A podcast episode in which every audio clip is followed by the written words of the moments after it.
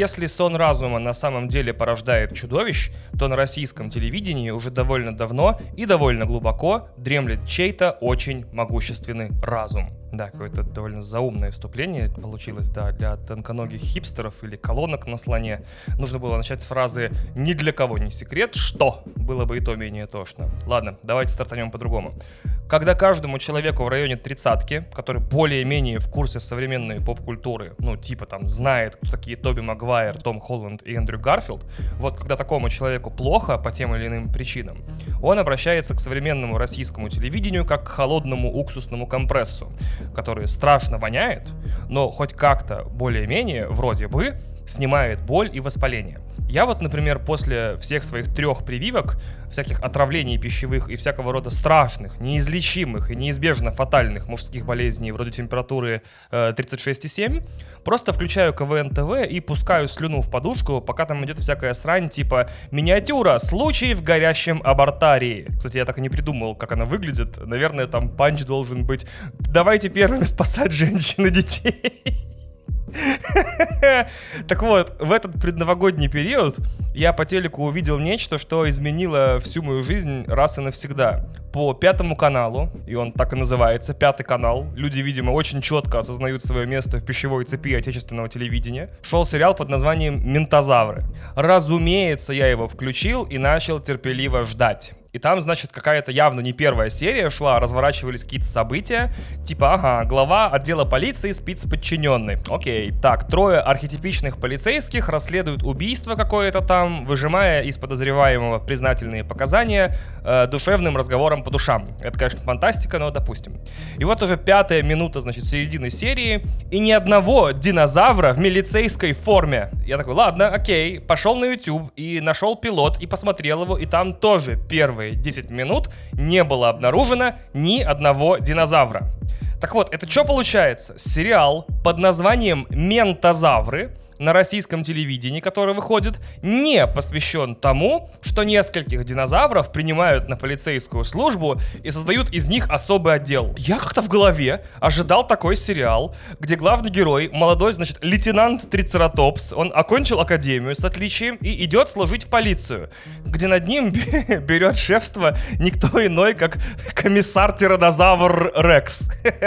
И они там, значит, вместе с другими динозаврами расследуют какие-то дела, но суть в том, что обычные полицейские вещи даются им с большим трудом. Во-первых, комиссар Тиранозавр Рекс и лейтенант Трицератопс не могут отдавать друг другу честь, потому что у первого короткие лапки он не может, он такой... А второй, который лейтенант Трицератопс, он на передних лапках стоит, и они, и они такие... И еще там, значит, с ними сержант Диплодок. Ему вообще без вариантов честь отдавать, потому что не дотянется. И там, значит, есть ранен гэг про то, что лейтенант Трицератопс постоянно задевает полицейскую ленту хвостом, срывает ее, а потом постоянно сбивает с полок и со столов вещдоки и предметы в участке, так что он все время очень неловкий и очень этого стесняется. И что опера в отделе это велоцирапторы, которые быстро бегают и безошибочно вынюхивают нарушителей закона, но все время их случайно грызут насмерть и пишут рапорты когтями с ошибками, потому что они велоцирапторы, они такие бля, и лейтенант Трицератопс э, не может разговаривать на человеческом языке, поэтому каждый раз на месте преступления он такой да, лейтенант, вы правы, возможно, Жертва сама подстроила свое убийство, э, чтобы скрыться, не знаю, от налоговой и получить страховку. Да, да, мы не обратили внимания на вот этот след от выстрела в стене, вы правы. И убежал такой. И что весь этот чудесный, добрый сериал в котором каждая серия заканчивается победой справедливости и здравого смысла над беззаконием и безумием, посвящен тому, что справедливость не обязательно должна быть страшной, даже если те, кто ее э, навязывают, те, кто за ней следит, сами по себе страшные. Динозавры это на латыни страшные ящеры, динозаурус. Но и вообще, в принципе, справедливость имеет право быть комичной. Я себе вот такой сериал нарисовал, пока смотрел на название. То есть, да, это динозавры, с когтями, зубами, рогами и бронированными пластинами, но не в полицейской форме, у них очень доброе сердце, и их моральный компас не дает им подкидывать наркотики студентам или пытать э, людей в отделениях. Жалко, что российские сериалы до таких мыслей в таких формах пока не осмелели. Итак, это глубоко разочарованный в реальности Иван И первый выпуск подкаста «Один дома» в 2022 году. Году упущенных возможностей, вроде сериала «Ментозавры».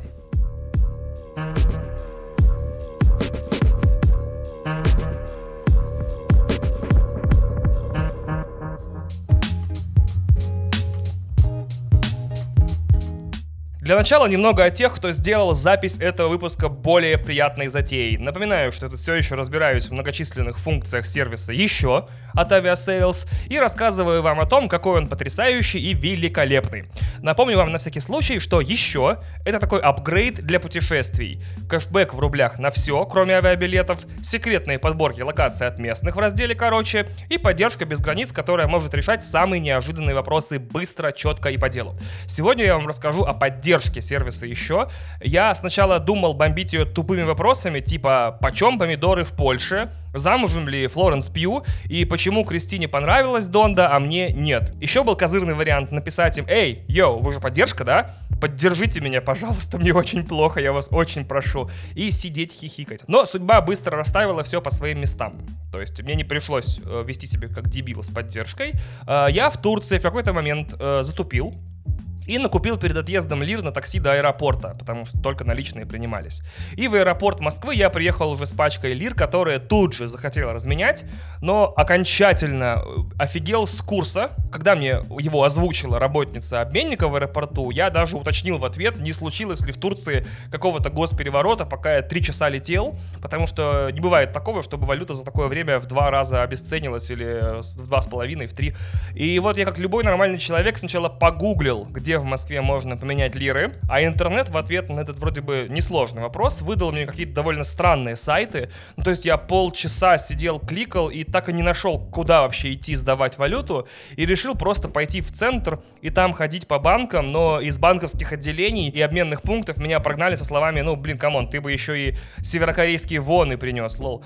А, я написал в поддержку своего банка. А, мне ответили, ищите информацию в интернете. Вот такая вот поддержка у моего банка.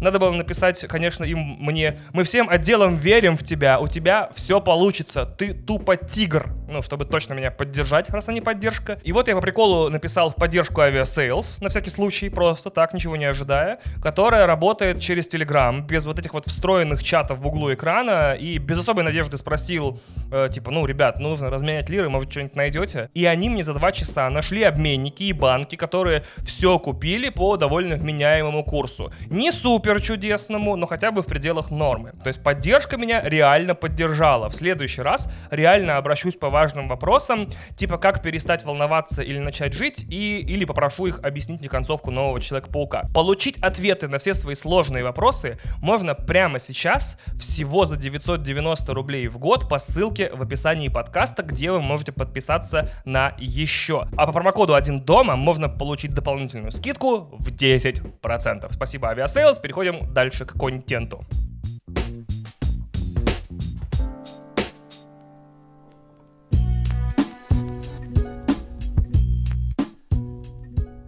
Мне кажется, что первая половина декабря у людей, которые увлекаются кино, полностью ушла на то, чтобы пересмотреть 7 частей Человека-паука и 3 части Матрицы. Мы с Кристиной мужественно и женственно осилили всю 20-летнюю фильмографию приключений Питера Паркера, а вот Матрицу я взял лично на себя и пересмотрел первую часть с комментариями монтажера и главы подразделения по спецэффектам, а вторую и третью часть в виде гигантских документалок об их создании. И про Матрицу у меня уже наговорено выше крыши и нет больше сил тему пинать, а вот выводы про серию фильмов про Человека-паука у меня изменились, но не сильно. Значит, первый Человек-паук все еще крутой, второй Человек-паук все еще, в принципе, вершина супергеройского кино, выше не прыгнуть. Третий... Два Человека-паука с Гарфилдом все еще досадное недоразумение, которое все участники процесса понемножку пытаются вытянуть, но оно все равно идет ко дну. Гарфилду, значит, трогательно пытается играть подростка, школьника, хотя ему за 30. А, Эмма Стоун играет девушку, которую 10 раз оставляли на второй год в начальной школе, видимо. И вот это все в течение двух фильмов оказывает довольно гнетущие впечатления. А два фильма с Холландом, которые марвеловские, диснеевские, прекрасные, смешные, здоровские. А два сольных фильма с Холландом, которые как бы Дисней и Sony, прекрасные, смешные и здоровские, как будто прям вау, прям как будто э, цифровые исходники этих фильмов скидывали на жесткие диски и месяцами вымачивали в концентрированной молодости. Очень круто, очень здорово. То есть тут ситуация не очень сильно изменилась и вряд ли отличается от каких-то конвенциональных, привычных, устоявшихся мнений и норм. Но в этот раз, пересматривая, я заметил, что в фильмах Сэма Рэйми злодеи в каждом фильме злодеи как будто по неволе, во всяком случае в первых двух частях, а, а не злодеи по выбору, как, например, Веном в третьей. Они почти все стали результатами собственных неудач, провалов и гордыни, а в Человеке-пауке Гарфилда злодеи какие-то придурки картонные, если честно, так что вот такая ситуация со злодеями. Еще главное, что я понял, что Джей Джона Джейсон — это главный герой Человека-паука. Ладно, может быть, не главный герой, а скорее самый героичный из персонажей. Э, я с детства привык, что он типа злой и недовольный, и всех шпыняет. Но как только вопросы становятся серьезными, как только, э, как, так сказать, э, как только shit gets real, он тут же становится пионером и супергероем покруче Паркера. В первом Человеке-пауке он не сдал Паркера Гоблину, а за все остальные фильмы никого не обидел и ни разу не недоплатил ни Паркеру, никому. То есть он... Джона Джеймсон, понимаете, в отличие от Паркера, он герой для взрослых. Ему надо продавать газеты, поэтому он вынужден вести себя именно так. Он занимается делом, у него бизнес, причем довольно сложный и взрослый. Ему надо выпускать газету, ему нужно убедиться в том, что ее кто-то будет покупать, ему требуется все время сочетать дебет с кредитом, платить зарплаты и налоги, а не скакать по крышам и летать на паутине между небоскребами. И мне кажется, отсюда и некий конфликт его с Человеком-пауком. Он хочет выставить его угрозой общественной безопасности, потому что по-белому ему завидует, завидует его молодости и жовиальности, не знаю, какое слово еще вспомнить. Ему тоже хотелось бы заниматься геройством, как нам и сообщает одна из удаленных сцен во втором Человеке-пауке, где он в офисе Daily Bugle прыгает по столам в костюме Спайдермена. Но не может. Вот у него уже взрослая жизнь, взрослые дела. Теперь про Мэри Джейн. Во втором Человеке-пауке она и Паркер самая страдальческая пара на Земле. Они то вместе, то врозь, то один не хочет быть вместе, то второй. И вместо того, чтобы в этих токсичных качелях взять ответственность на себя и разорвать их, отношения в смысле, Мэри Джейн бежит со свадьбы не самый хороший подарок судьбы, потому что как бы женщина, которая в самый важный момент э, своей жизни и жизни другого человека, с которым она хотела связать свою, убежала от него, учитывая, что он-то ничего плохого не сделал, ее жених этот космонавт, сын Джея Джона Джеймсона. Э, я вообще удивился, я на месте Паркера реально задумался, типа, она предала человека, которого так или иначе любила, ради него. Значит, то же самое ждет его, как говорил этот, как его, господи, а, Оксимирон или Гнойный, я не помню. Я теперь очень удивлен тому, что Веном в третьем Человеке-пауке это не тот самый жених Мэри Джейн из предыдущей части, потому что это бы хоть как-то объясняло все. То есть просто появляется Брок в третьей части и такой, как, типа, ненавижу тебя, Паркер. А вот тут у человека были бы реальные счеты. Ты увел у меня счастье, ты увел у меня любовь, я получу симбиота и убью тебя. Вот это, мне кажется, возможность немножко потерянная. Теперь про «Нет пути домой». Фильм, который работает на каждом моменте, в каждой сцене. Но он работает на том топливе, которое мне противно. То есть, правда, я на каждой сцене, где были шутки, смеялся. На каждом моменте, где нужно было плакать, плакал, офигевал там, где нужно было офигевать. Но в итоге, когда я смотрю и немножко хотя бы думаю, что за этим стоит, мне становится плохо. Я сходил на фильм второй раз и не зевал даже на втором сеансе, правда, немножко уснул в середине. Более того, возможно, я пересмотрю его и в третий раз дома во всем великолепии 4К HDR, но предыдущие два Паука с Холландом были великолепными. Там были новые герои, новые злодеи, которые взаимодействовали между собой в новых обстоятельствах посреди новой, постоянно меняющейся вселенной. Все было супер новое, очень молодое и трогательное. Стервятник был темной стороной технического прогресса Тони Старка, настоящим воплощением мысли о том, что вдруг технологии Stark Industries могут попасть не в те руки. И Мистерио был тоже воплощением темной стороны Тони. Он был э, продуктом, результатом его надменности и заоблачной самооценки. И даже несмотря на то, что оба злодея были такими теневыми частями личности Тони Старка, как персонажа, я не знаю, как будто вот получалось, что Старк накосипорил, а вот Человеку-пауку нужно теперь все за ним разгребать, все равно, все равно эти фильмы работали э, как фильмы, злодеи работали как злодеи, как антагонисты, и все было прекрасно.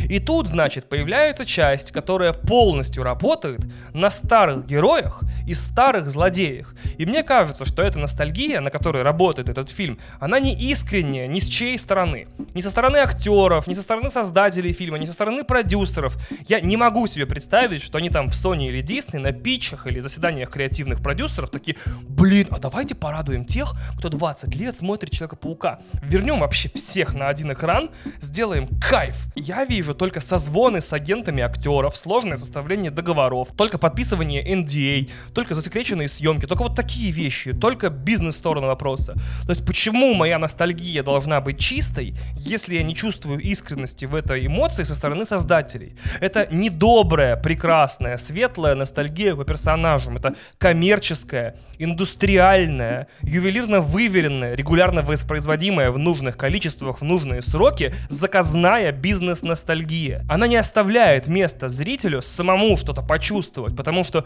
все ностальгические нотки проговорены за него, прямо ему в голову. Все прикольные диалоги прописаны с ее учетом. Все ноты сыграны за меня. Это манипулятивная ностальгия. Она заставляет тебя обращаться к воспоминаниям, как же было здорово в 2002, 2004 и еще каком году, но она почти что сама обращается к ним за тебя, вместо того, чтобы ты вспомнил это сам. Если фильм провоцировал меня каким-то воспоминанием, я сам такой, а, да, это было круто, было бы здорово, но тут все сделано за меня, и это ужасно. Именно поэтому я считаю реюнионы друзей, Гарри Поттера, новые сезоны секса в большом городе и Декстера, а также нового Человека-паука и Матрицу, адской, мелкодисперсной дрисью, которая не позволяет мне ничего чувствовать самому. А, как будто бегает перед глазами, мельтешит, с воплями «Помнишь? А? Помнишь, да? Вспоминай давай, как было здорово! Помнишь, да?»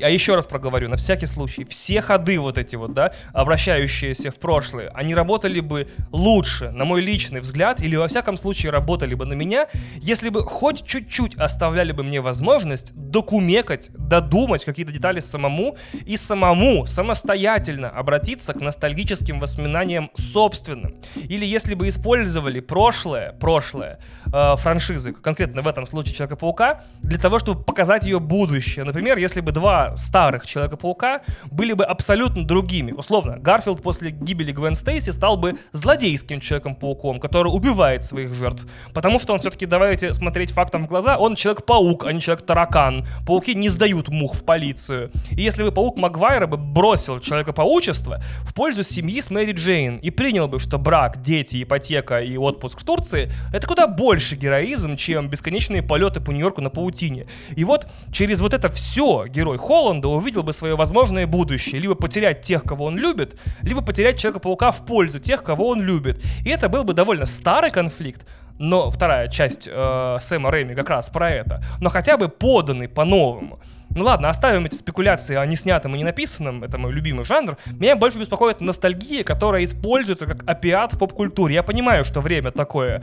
Э, экономические проблемы, климатические проблемы, еще вирус гуляет, и всем очень тревожно, поэтому всех убаюкивают, короче, воспоминаниями о том, как когда-то было хорошо. Не было ни экономики, ни климата, ни коронавируса. Но через пять лет мы будем перезагружать все, что не перезагрузили до сих пор. У нас будут новые «Назад в будущее», например, потом будут перезагрузки перезагрузок обязательно обязательно, еще один новый ремейк Нечто, а еще один новый ремейк Топ Гана, еще, один, еще одна перезагрузка Трона или Бегущего по лезвию. Потом дойдут до фантастического супержанра, очень его жду, до перезагрузок, перезагрузок, перезагрузок. То есть, э, например, новый Терминатор, еще одни Охотники за привидениями, еще один Хищник, которую каждый из трех франшиз по два раза уже перезагружали. Причем, если вы помните, у Хищника сейчас как раз планируется третья перезагрузка под названием Добыча, где против Хищника выступает выступает индейка.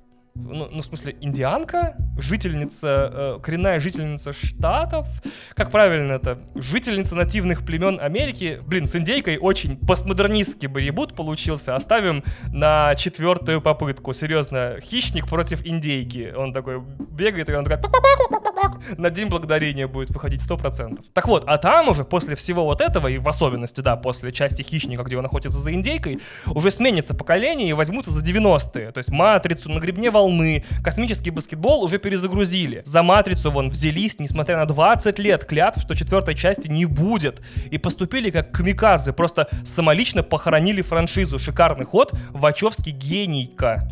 Вот, но ждите теперь по списку в ближайшее время ремейки 90-х. Все, бойцовский клуб, скорость, Армагеддон и без лица.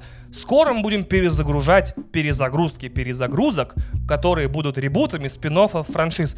Из всех героев прошлого года в кино я больше согласен всех с Мировингеном из четвертой матрицы. Это прям мое тотемное животное на современном киноэкране. Раньше у нас был вкус, раньше музыка была лучше и все круче, а сейчас что? Вот это вот все? Нет, спасибо. Да, из всех тем, которые я хотел затронуть, но не знал, как подступиться, оде- отдельным, значит, блоком стоит новый альбом Оксимирона. Он уже не новый, э, но я долго собирал то, что я о нем думаю, чтобы как-то сформулировать. Поэтому, вот, смотрите, альбом Оксимирона, как и довольно много вещей в последнее время, оказался менее интересен, чем дискуссия вокруг него. Это как мем с Дрейком такой, да, типа, слушать новый альбом Оксимирона или читать мнение про новый альбом Оксимирона. Слушать не очень интересно, читать людей, вау, великолепно. Я для себя вот вот какую мысль поймал в итоге. Значит, красота и уродство — это токсичная музыка, которую невозможно ни хвалить, ни ругать, ни слушать, ни игнорировать, потому что любое соприкосновение с этим альбомом в, итоге оставляет слушателя как бы в конфликте. Не во внутреннем, хотя иногда и во внутреннем, но внешнем. Так вот, давайте для начала разгоню вам мою теорию российского культурного критического дискурса. Проблема ну, не знаю, насколько это проблема, но ладно, скажем, что это проблема. Проблема российского интернета в том, что любить что-то, быть фанатом чего-то и что-то, не знаю, защищать от нападок критиков, это для додиков.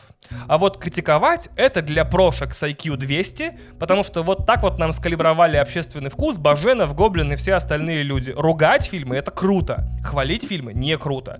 Потому что можно сходу назвать человек 5-10, которые шикарно ругают вещи в интернете, да, у вас тоже наверняка в голове кто-то появился. Но я даже на вскидку не могу вспомнить трех, которые круто хвалят может быть, Логвинов.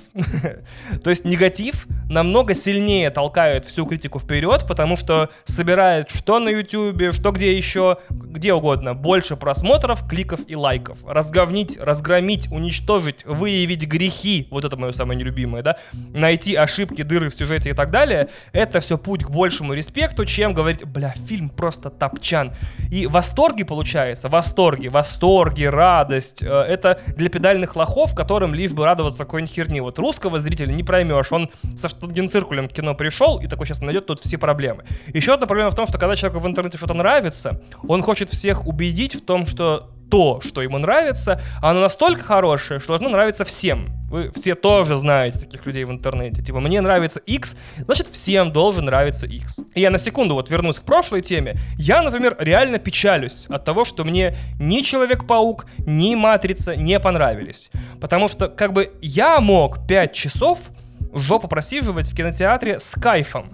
А в итоге из-за того, что у меня какие-то ностальгические нейроны, я не знаю, что-нибудь еще, работают так, что вызывают раздражение, я весь день просидел в кино, еще и с недовольной мордой домой потом уехал. То есть я не крутой, потому что мне эти фильмы не понравились. Я как раз таки наоборот лох. Я 5 часов, два фильма по два с половиной часа отсидел зря из-за того, что вот мне вот не нравится ностальгия. Вот не нравится мне ностальгия, fuck you ностальгия. Это моя проблема. Я, не от, я от этого не становлюсь крутым критиком, критиком, крутым кино, не знаю, блогером или кем-то еще. Это проблема, мне это не нравится. Я бы хотел бы со всеми вместе. Блин, Человек-паук тупо топ, но я не могу. Так, вернемся к альбому Оксимирона. Альбом Оксимирона, получается, работает как генератор дискуссии. Это могли бы быть лучшие стихи, положенные на лучшие в мире биты. Или наоборот, типа просто час звука, записанного в свинарнике в деревне Нижние Пиндюки. Никакой разницы бы не было. Вокруг него все равно образуется вот эта странная дискуссия, которая затмевает любые его художественные качества. Если альбом нравится тебе, или вам, то ты либо повелся на хайп, либо какой-то недалекий, либо тебя легко впечатлить словами длиннее трех слогов. Короче, ты лох, если тебе этот альбом нравится. А еще ты наверняка фанбой или используешь Оксимирона в качестве дешевого и быстрого способа причисления себя к интеллектуальным элитам. Ну, типа как чтение Дэна Брауна или Каэли или фильма «Интерстеллар». Типа, вот я такой Galaxy Brain, а вы идите «Сватов» смотрите седьмой сезон. А если не нравится тебе альбом Оксимирона, то ты сноб и хейтер. Не нравится, потому что тебе вообще ничего не нравится никогда. А хейтер, потому что завидуешь и сам так не можешь. Потому что, чтобы так смочь, нужно, ну, я не знаю, наверное, 6 лет читать словарь иностранных слов, чтобы скопить силы и потом на ходу дерзко рифмовать рестик-арестик. Я не знаю. То есть, понимаете, этот альбом как бы ставит и тех, кто его нравится, типа в уязвимое положение, и тех, кому он не нравится, в уязвимое положение. Они все как будто моментально причисляются к каким-то группам, то есть фанбои и хейтеры, все. Но и слушать его и игнорировать тоже нельзя. Типа, ты послушал, повелся на хайп, не послушал, ну ты просто, короче, антихайпер и тоже думаешь, что самый умный. То есть ты всегда либо дебил, либо самый умный, вне зависимости от того, как ты относишься к альбому Оксимирона. Ты как будто всегда на баррикадах. Кошмар. Но на самом деле, если как-то оценивать творческую сторону этого альбома, у меня есть слово «утомительный». Я не хочу выступать в жанре редактора, мне за это не платят. Типа, не мешало бы этот альбом сократить вдвое или там втрое. Мне стоило больших трудов дослушать это Молотилово до конца, потому что в разные моменты мне казалось, что оно слишком насыщенное, и там по панчу в каждой строчке, надо прямо вот идти по улице и внимательно вслушиваться, а я так не могу, я хочу немножко отвлечься чуть-чуть, чтобы меня наоборот вернул в клею какой-нибудь классный панч, а он в итоге долбит каждая строчка, попау, попау, попау, попау. В другие моменты мне наоборот казалось, что все какое-то водянистое, просто бу-бу-бу-бу, что-то там читает, музыка еще шарашит громко, и как в душной комнате московским летом с закрытыми окнами в жару плюс 36. Вообще невозможно находиться. Я думаю, что повторное прослушивание расставило бы как-то акценты, помогло бы вынести какие-то более разумные и грамотно сформулированные оценки, но на него попросту нет сил. Это прямо изнуряющая музыка. Смешно, что микстейп в итоге утвердил меня в мысли, что Оксимирон прекрасно существует в форме гостевого куплета. Там все четко, по делу, сжато, и внимание за там 30 секунд или за минуту не успевают уползти. Наверное, альбом, где каждый трек длится минуту-полторы, был бы более выносим. И еще альбом, в котором нет 19 трека, этого позорного, который как бы пытается использовать рекурсию в качестве оправдания, потом использует рекурсию рекурсии в качестве оправдания оправдания, это тоже, наверное, был бы лучший альбом.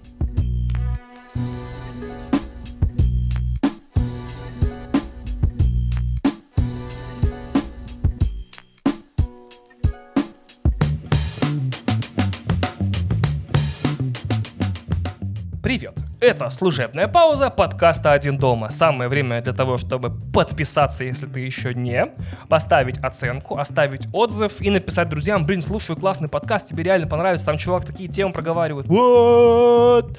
Но у меня очень важная новость, и она займет некоторое время, чтобы проговорить полностью и исчерпывающе. Подписка Apple Subscription для этого подкаста наконец заработала. Все тип-топ, мы с Тимом Куком теперь более-менее бизнес-партнеры. Оказалось там, что для успешной регистрации подкаста в Apple Subscription нельзя в рекламных баннерах подписки использовать call to action с призывом подписаться, нужно использовать призывы поддержать подкаст. Не помню, говорил ли я вам об этом или нет, но еще раз проговариваю. Так вот, чтобы оформить оформить эту подписку, необходимо перейти в канал «Один дома плюс» или на странице подкаста «Один дома» или где-нибудь еще найти кнопку «Подписаться» и нажать ее. Все остальное, включая оплату, Apple сделает за вас. После этого вам станет доступно все многообразие контента «Один дома», который дополнительно эксклюзивный только для подписчиков. Например, в отдельном подкасте «Один дома плюс», доступный только подписчикам, можно будет послушать все предыдущие premium deluxe special ы за последние три года, которые выходили до этого только на Патреоне и потом на Бусти. Также все обычные выпуски подкаста для подписчиков Apple тоже будут выходить на 2-3 дня раньше с дополнительными там 10, 15, 20 минутами, которые в основной выпуск не поместились. Более того, Apple сейчас единственная площадка, где и обычные выпуски, и бонусные с января будут выходить для подписчиков в максимальном качестве звука, потому что Apple принимает к загрузке только WAV и FLAC. Подписка стоит 399 рублей. Это реально много. Я бы никогда не поверил, но оказывается это реально 5 долларов сейчас. Я согласен, это какие-то ужасные деньги, это реально Яндекс Плюс плюс VK Комбо, то есть, ну, это довольно дохера. Э, я подумал, что вы сами можете для себя решить, стоит ли оно того, хотите ли вы меня поддерживать, нужен ли вам дополнительный контент. Поэтому первая неделя пользования Apple Subscriptions для всех пользователей бесплатная. Вы можете послушать какие угодно из пропущенных спешлов и сами решить, хотите ли вы меня поддерживать дальше, хотите ли вы слушать следующие спешлы и так далее. Проще говоря, я хочу, чтобы моя работа за эти три года проговорила все важные важные вещи, включая качество этих выпусков, за меня. Вот такой я ленивый маркетолог, не хочу вам ничего рекламировать, сами послушайте, сами оцените. Этот бесплатный период будет действовать некоторое время, рано или поздно я его закрою. Я пока не решил, когда именно, но давайте допустим, что январь и, наверное, февраль точно. И получается, что все предыдущие спешлы будут таким новогодним подарком слушателям этого подкаста на устройствах Apple. К тому же в течение января-февраля там выйдет много всякого. Например, я думаю, что мне удастся за это время записать спешл про то, как себя, скажем так, раскрыли приставки нового поколения за этот год, который прошел с их выхода. Он, кстати, уже вышел и лежит. Новый выпуск эксклюзивного ежеквартального подкаста «Не о чем разговаривать» про лучшие, на мой взгляд, фильмы, сериалы, игры, книги, там, не знаю, аниме, подкасты и все остальное за прошедшие три месяца.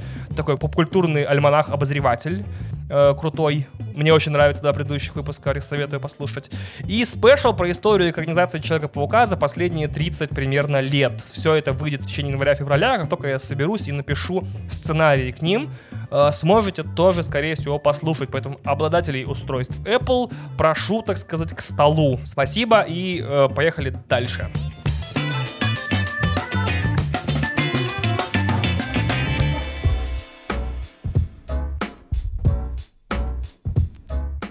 У меня сейчас тут будет рубрика имени Тимура Каргинова о том, как я посмотрел документалку и очень сильно ее вам советую. Документалка называется Woodstock 99, Peace, Love and Rage и доступна на медиатеке и всех сервисов, с которыми медиатека делится контентом.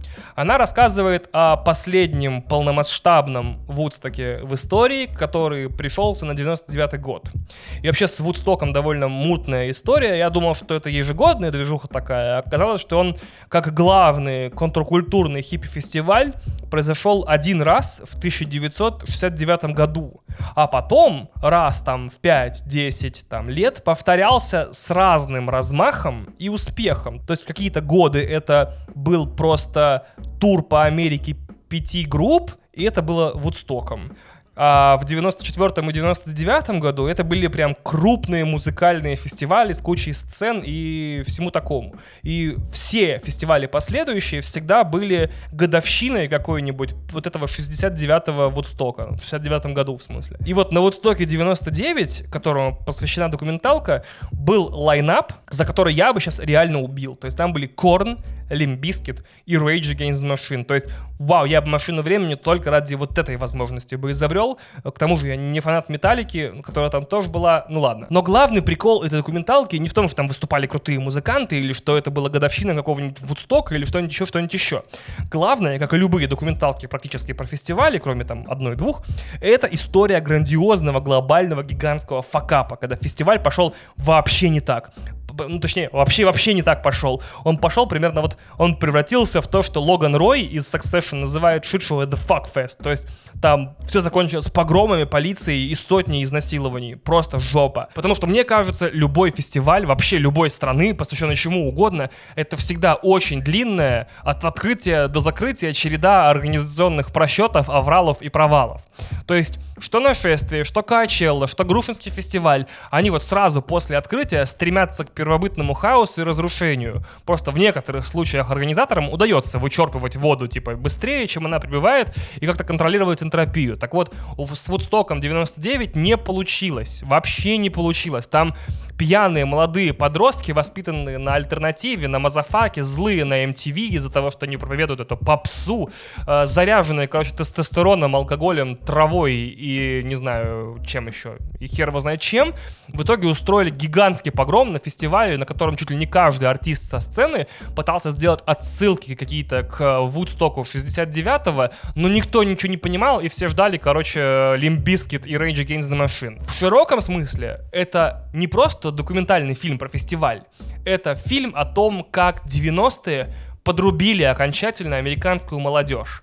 Там, э, помимо описаний событий фестиваля, которые, ну, напоминают, не знаю, какую-то смесь Гуантанамо и пустыни, пустыни Гоби, там очень много вопросов поднимается сквозь документалку о поколении X, о вот этих детях, э, не знаю, родившихся в 80-м году, которые, э, если у нас были лихие и безумные 90-е, у них были сытые и жирные, но в итоге поколение просто сошло с ума от душевной пустоты. Типа, да, экономика on the rise, у всех есть недвижимость, большие зарплаты, все хорошо, но почему так больно и грустно и пусто внутри?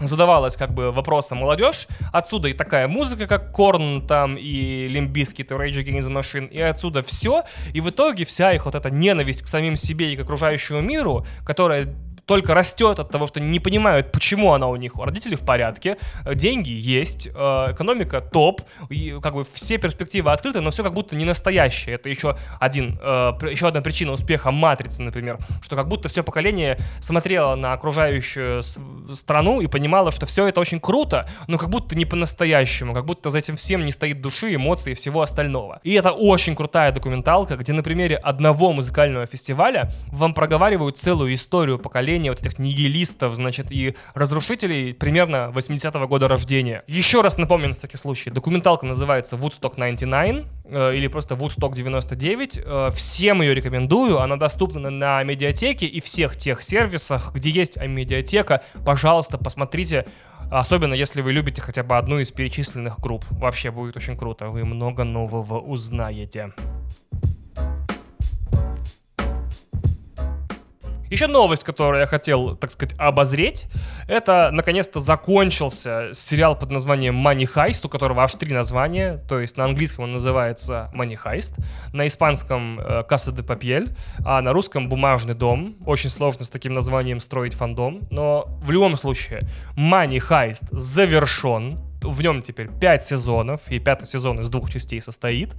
Э, это в любом случае на момент его финальных титров э, финальной серии лучший лучший на данный момент сериал об ограблениях. Огромное спасибо Netflix за то, что они спасли это шоу от жизни в архивах испанского телевидения и превратили его в лучший гибрид «Друзей Оушена», «Схватки» и всех фильмов сразу про масштабное ограбление. Вау! Из тех вещей, которые я хотел бы проговорить, первое, пожалуйста, если вы не смотрели «Касса де Папьель» или там «Манихайст» или «Бумажный дом», посмотрите, я очень рекомендую, в особенности, если вы любите фильмы про ограбление с закрученным сюжетом, потому что сюжет там аж на 5 сезонов закручен. Еще из вещей, которые я понял, э, сериал снят на испанском языке, и я не рекомендую ни в коем случае и ни при каких обстоятельствах смотреть его на другом. То есть никакие переводы, дубляжи не помогут. Сериал не просто снят на испанском языке и там написан на испанском языке, а сценарий, он еще и как бы сыгран и создан на испанском языке. Никто в этом сериале не разговаривает ни в одной сцене за пять сезонов спокойно. А единственный язык, на котором истерики, вопли, э, там, кластерфаки, проблемы решаются громко и яростно, это испанский. То есть каждый разговор в этом фильме это вопли, крики, перебранки, бьющиеся посуда и вафанкулло. Вообще, э, хотя, наверное, это итальянский. Неважно. Вообще, мне понравилось э, еще за пять сезонов, э, как создатели сериала организуют в нем каскадные кризисы. Я этот термин придумал, возможно, он придуман до меня под другим названием, но мне пофиг, придется э, объяснять на вот этом. Смотрите, значит, э, у героев есть план. На самом деле, сериал, если вы вдруг не знали, это два ограбления. Первое занимает первые два сезона, второе — последние три. Но в каждом случае э, формулируется некий план, по которому, значит, ограбление должно пройти быстро, э, ровно и без проблем. Естественно, само собой, с первого же шага ограбления весь план идет коту под хвост, и начинаются каскадные кризисы. В чем прикол каскадных кризисов? Я до сих пор, ну я, может быть, мало сериалов смотрю, может, я невнимательно смотрю, может, я не читал их сценарии и там не посещал воркшопы, как писать сериалы, но Money Heist на моей памяти единственный сериал, который перед одной и той же группой героев э, ставит э, проблему. Например, вот там что-то не работает, и теперь ограбление под угрозой. И по идее я привык к линейному решению проблем в сериалах. То есть мы решили эту проблему, но возникла новая. Помните, как работал, например, сериал «Побег из тюрьмы»? Оп, проблема, решили, оп, проблема, решили, оп, проблема, решили. Money Heist работает по другому принципу. Оп, проблема, оп, проблема, оп, проблема, оп, проблема, решили первую проблему. Оп, проблема, оп, проблема, оп, проблема, решили вторую проблему. То есть проблемы всегда копятся у группы грабителей быстрее, чем они решаются. То есть тут целый водопад проблем. У них что-то пошло не так, нужно это решать. Но в это время еще что-то пошло не так, тоже нужно решать. Они вроде решили первый вопрос, но вместе с ним появилась третья проблема. И я такой, во, это невероятно. Проблема в том, что я посмотрел э, первые четыре сезона залпом, и это была страшная ошибка, потому что, кажется, два года ждал пятый, и он еще вышел в двух частях, и пятый сезон я посмотрел вроде за одни сутки, то есть там 10 серий по часу, может, одни или двое суток. Я прям сидел такой, да бляха, я не могу, просто невозможно на финальных титрах каждой серии не включить следующую. Это мое главное мерило качества сериала. Любой сериал может быть безупречно снят. Там могут быть самые крутые операторские ходы, самые невероятные спецэффекты, самые крутые актеры, самый охеренный сценарий. Но если я на титрах тут же не хочу включить следующую серию, что-то фундаментально с этим сериалом не так.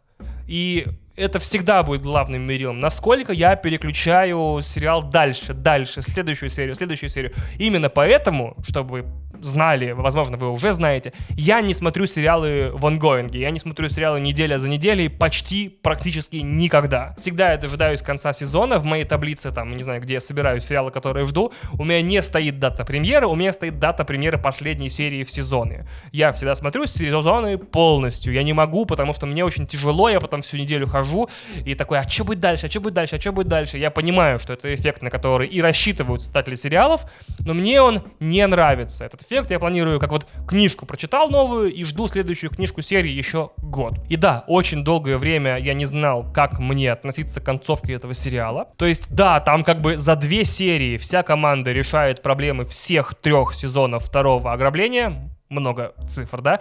Так вот, за последние две серии команда как будто решает вообще все проблемы, которые были у них в жизни, давайте так скажу.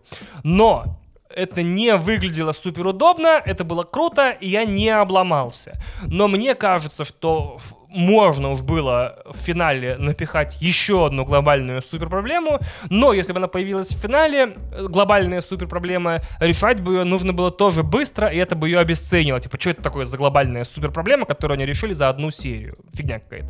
Поэтому я думаю, что лучше этот сериал закончить было бы нельзя, но концовка очень здоровская, я очень рекомендую. И маленькие бонусы для тех, кто, может быть, по каким-то причинам не будет смотреть Money Heist, хотя я, правда, очень рекомендую.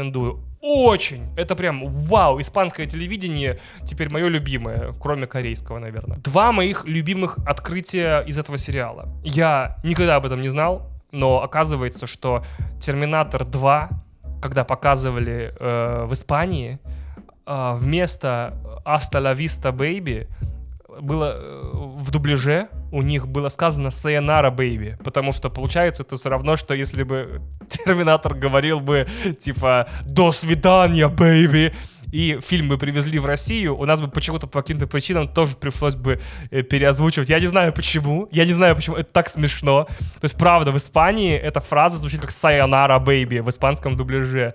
И я такой, блин, хочу теперь терминатор, который говорит «До свидания, baby». И в одном из моментов фильма упоминается э, фильм «Чужой», но он упоминается под другим названием, он упоминается как «Восьмой пассажир». И я полез в Google и узнал, что в огромном количестве европейских стран в 79 году фильм «Чужой» выходил либо как Alien, двоеточие, восьмой пассажир, либо в некоторых, очень малом количестве, но тем не менее, просто как восьмой пассажир. Вау! Вот так вот смотришь сериалы про ограбление, больше узнаешь об испанском э, кинопрокате и о том, как э, кино по-разному выглядит и звучит в разных странах. Век живи, век учись. Более банального финала вообще придумать невозможно было. Хотел вам рассказать о моей маленькой видеоигровой слабости, об э, градостроительных стратегиях. Значит, э, э, у меня с ними прям проблема. Как вот у людей нормальных, наверное, с алкоголем или наркотиками, у меня э, с градостроительными стратегиями. Я запускаю любую из них, и все, мне конец, до свидания. Я перестаю взаимодействовать с внешним миром на неопределенный период времени, отзываться на какие-либо раздражители, и вообще пропадаю с радаров. Сижу и тыкаю, значит, домики на экране немытые, голодные и с красными глазами. И это у меня уже давно. Я в школе не мог вылезти из Pharaoh, Caesar и SimCity 4. В апатитах иногда не мог отпустить Cities XL, а в Москве вот э, провел незабываемую неделю во Frostpunk и ни о чем не жалею. И эта привычка теперь еще мобильная, если что. То есть ее всегда теперь можно брать с собой. У меня были поездки и перелеты разного рода, когда я за сутки накачивал себе фильмов, сериалов, игр, комиксов, подкастов и музыки. В итоге просто там, не знаю, на взлете запускал между делом Pocket City на iOS. Это градостроительный симулятор для айфонов и айпадов. И все, до свидания, бум, прихожу в себя уже в пункте назначения, потому что это SimCity Lite, который вполне сносно работает на телефоне и сравнительно богат функциями. То есть все это прям истерика. Я просто взял с собой 4 терабайта контента зря. И вот недавно я купил, наконец, City Skylines в Steam и понял, что как только я его запущу, как только я его вот запущу, моей профессиональной, личной и социальной жизни настанет конец, ну, минимум на неделю. Поэтому так и не решился, так и не смог запустить. Даже несмотря на тот факт, что этот припадок мэра, я не знаю, как еще его назвать, припадок мэра, он всегда очень быстро заканчивается. То есть я не могу играть долго, там, месяцами. Обычно это неделя, и меня отпускает. Но я решил что если градостроительные стратегии или city-builder ы это такой суровый кокаин для меня, я решил посмотреть, есть ли у него аналог метадона, какие-то облегченные версии, чтобы строить как бы домики, но не подсаживаться и запускать, ну, в крайнем случае, когда прям чешется желание что-то построить, но справляться с потребностью за полчаса вместо вот там 70 дней. Первой идеей было смотреть на YouTube ролики из City Skylines с модами, где люди тратят десятки, сотни часов на то, чтобы построить города в форме инь-янь или идеального шестиугольника, но я вообще не очень люблю смотреть э, на YouTube геймплей игр, в которые могу поиграть. Э, типа в этом нет никакого смысла. Э, и даже стримы я смотрю еле-еле, мне очень сложно. В итоге я нашел несколько ньюскульных, облегченных, обеззараженных, объединенных градостроительных симулятора, о которых хочу вам в этом выпуске рассказать, э, чтобы, может быть, кто-то из вас тоже справился с такой же зависимостью, как и я, потому что стоят они копейки и при этом очень крутые. Первый — это Dorf Romantic, или Dorf Romantic. Dorf Romantic он был бы, если был французской игрой, он немецкая игра Dorf Romantic. Название, если что, происходит, получается, от э, немецкого Dorf — деревня и Romantic — романтика. Это такое градостроительное домино для тотального чиллакса. Просто челаксификация 4000. Ты просто раскладываешь шестиугольники с трехмерными немецкими открыточными пейзажами, чтобы лес и деревья прилегали к деревьям, домики к домикам, речка к речке. Все. Это просто домино с э, городками. Там классная музыка, интересный визуальный стиль европейской деревни и отличный звук, с которым ты эти шестиугольнички ставишь. Он настолько отточен, что ты кайфуешь каждый раз, когда его слышишь, даже если ты слышишь его там в десятитысячный раз. Это не градостроительная стратегия как таковая, еще раз заострю внимание, это такое домино или плюс-минус пасьянс, или любая из, из вот этих вот настолок про создание города, типа кассироли, это, я забыл, как называется она, которая рассчитана на одного, и очень спокойно. То есть ты просто раскладываешь шестиугольнички, параллельно следя за тем, чтобы у тебя всегда оставалось место для следующих. Типа, вот шестиугольничек с лесом и домиками, вот к следующим домикам я другие домики поставлю, к деревьям деревья. Потом правила меняются и слегка усложняются. Есть сюжетный, в кавычках, режим, где, значит, нужно выполнять задания, чтобы получать новые виды этих э, шестиугольничков. Но никогда игра за всю свою, как бы, ну, сессию не становится сложной, и проиграть в нее тоже невозможно. Можно закончить партию, то есть заканчиваются шестиугольнички, но, про... но ты не проиграл, ты закончил партию. Я бы, конечно, придумал для нее словосочетание «пасторальный кликер». То есть вот садишься и просто щелкаешь. Лучше всего играть у камина э, с верным Зененхундом у ног. Я не знаю. Очень жалко, что я пока нет на Switch. Это отлично терапевтический сим для поездок и очередей. Обычно сетибилдеры, если вы не знали, градостроительные симуляторы довольно нервные, потому что постоянно кидаются в игрока кризисами, типа нет электричества, кончилась вода, жилой фонд в говне, городские службы в аду, нет денег, на улицах протесты, Годзилла, э, не знаю, Армагеддон, 8 метеоритов, вулкан. То есть это симулятор Биглоу практически. Но в Дорф Романтик ты такой клац, клац, клац, клац, потом такой еще партейку, и снова клац, клац, клац, клац, и все. И ты в полном чиле развлекся и отдохнул. Очень рекомендую. Дорф Романтик на конце Кей. Дорф Романтик на конце Кей. Как пишется, так и слышится, это же немецкий. Есть в Стиме, стоит копейки. И вторая игра, которую я хотел с вами поделиться, это Townscaper. Э, это самый самый медитативный сетибилдер в мире, по сравнению с которым, типа Дорф Романтик, очень напряженная, потная и нервная игра. Это вот, э, я долго думал, как бы его подать, ну, типа, короче, это как будто Apple взяли целый жанр э, градостроительных стратегий и вытряхнули из него все лишнее. Потом пришел Тим Кук и приказал выкинуть половину из оставшегося. Потом еще решили по приколу выкинуть еще половину, а потом, типа, подумали и посовещались и решили вообще ничего не выкидывать, а наоборот, оставить только одну функцию в игре, вообще одну, все выкинуть, кроме одной функции. В итоге это средневековый city-builder с двумя кнопками.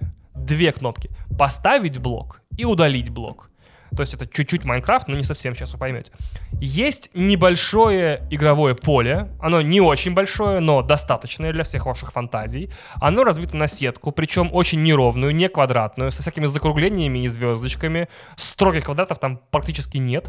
И ты можешь на эту сетку ставить блоки. Можешь их удалять. Можешь ставить блоки на блоки на втором ярусе, на третьем, хоть на десятом. Можешь поставить три блока один на другой и снести первые два этажа и и тут же появится у тебя что? Дом со сваями, потому что всю основную работу по строительству города за тебя сделает местный цифровой архитектурный дизайнер.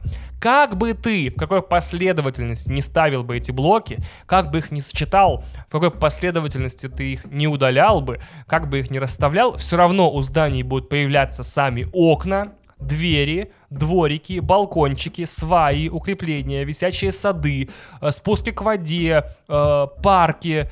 И то есть, если ты хочешь городок, у тебя получится городок. Хочешь замок, получится замок. Хочешь какой-то приморский город с классной набережной, получится и город, и набережная. И никакой цели в игре вообще нет. То есть я иногда просто захожу, сегодня мы строим город с красивыми каналами. И такой клац, клац, клац, клац, клац. Сегодня мы строим гигантский замок. Клац, клац, клац, клац. Сегодня мы строим город-пирамиду. Клац, клац, клац, клац. Она более-менее позиционирует себя как конструктор городов. То есть в ней есть выбор цвета блоков, цветов там, по-моему, 12 или чуть больше, инструменты по а, управлению освещением. То есть можно солнце подвигать немножко и экспортировать скриншоты, и вообще можно экспортировать весь город в формате OBJ и потом доделывать его в Blender или Maya. То есть это как бы конструктор городов для профессионалов, но при этом он состоит из двух кнопок поставить блок и убрать блок. И еще вот возможно выбрать цвет. Все. Важно отметить, что ты можешь построить город нескольких цветов. То есть я, например, ставил там синюю набережную около белого дома, там красный квартал вокруг, блядь, ну что одни метафоры пошли, вокруг, значит, голубого, я не знаю, там ривьеры и так далее. То есть ты можешь построить абсолютно разноцветный город, и выглядеть это будет всегда круто, потому что ты еще и солнце можешь настроить, и время суток, и освещение вообще себе поставить поставить какое угодно, сделать скриншот, поставить его на рабочий стол, вот ты молодец. Совершенно крутая игра, стоит копейки, есть на Switch, и я ее вам очень горячо рекомендую. А еще я вам рекомендую поставить лайк, который не ставится ни в одном приложении на подкаст, но тем не менее, я еще рекомендую вам подписаться, оставить отзыв, оценочку и э, присоединяться ко всем возможным, э, значит, средствам и способам поддержать этот подкаст, если вы хотите. В остальном, огромное спасибо, что послушали. Приятного вам дня. Для патронов включается дополнительная часть, а для вас кайфовая, классная песня, которую я еще не выбрал, но точно выберу на монтаже. Муа. Every time you look outside your window, everything is just the same as before. You are turning round and round, you see, it's a sad day for sure. Taste the fruit of me. Make love to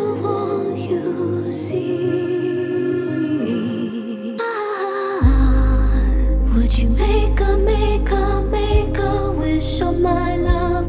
Ah, would you make a, make a, make a wish on my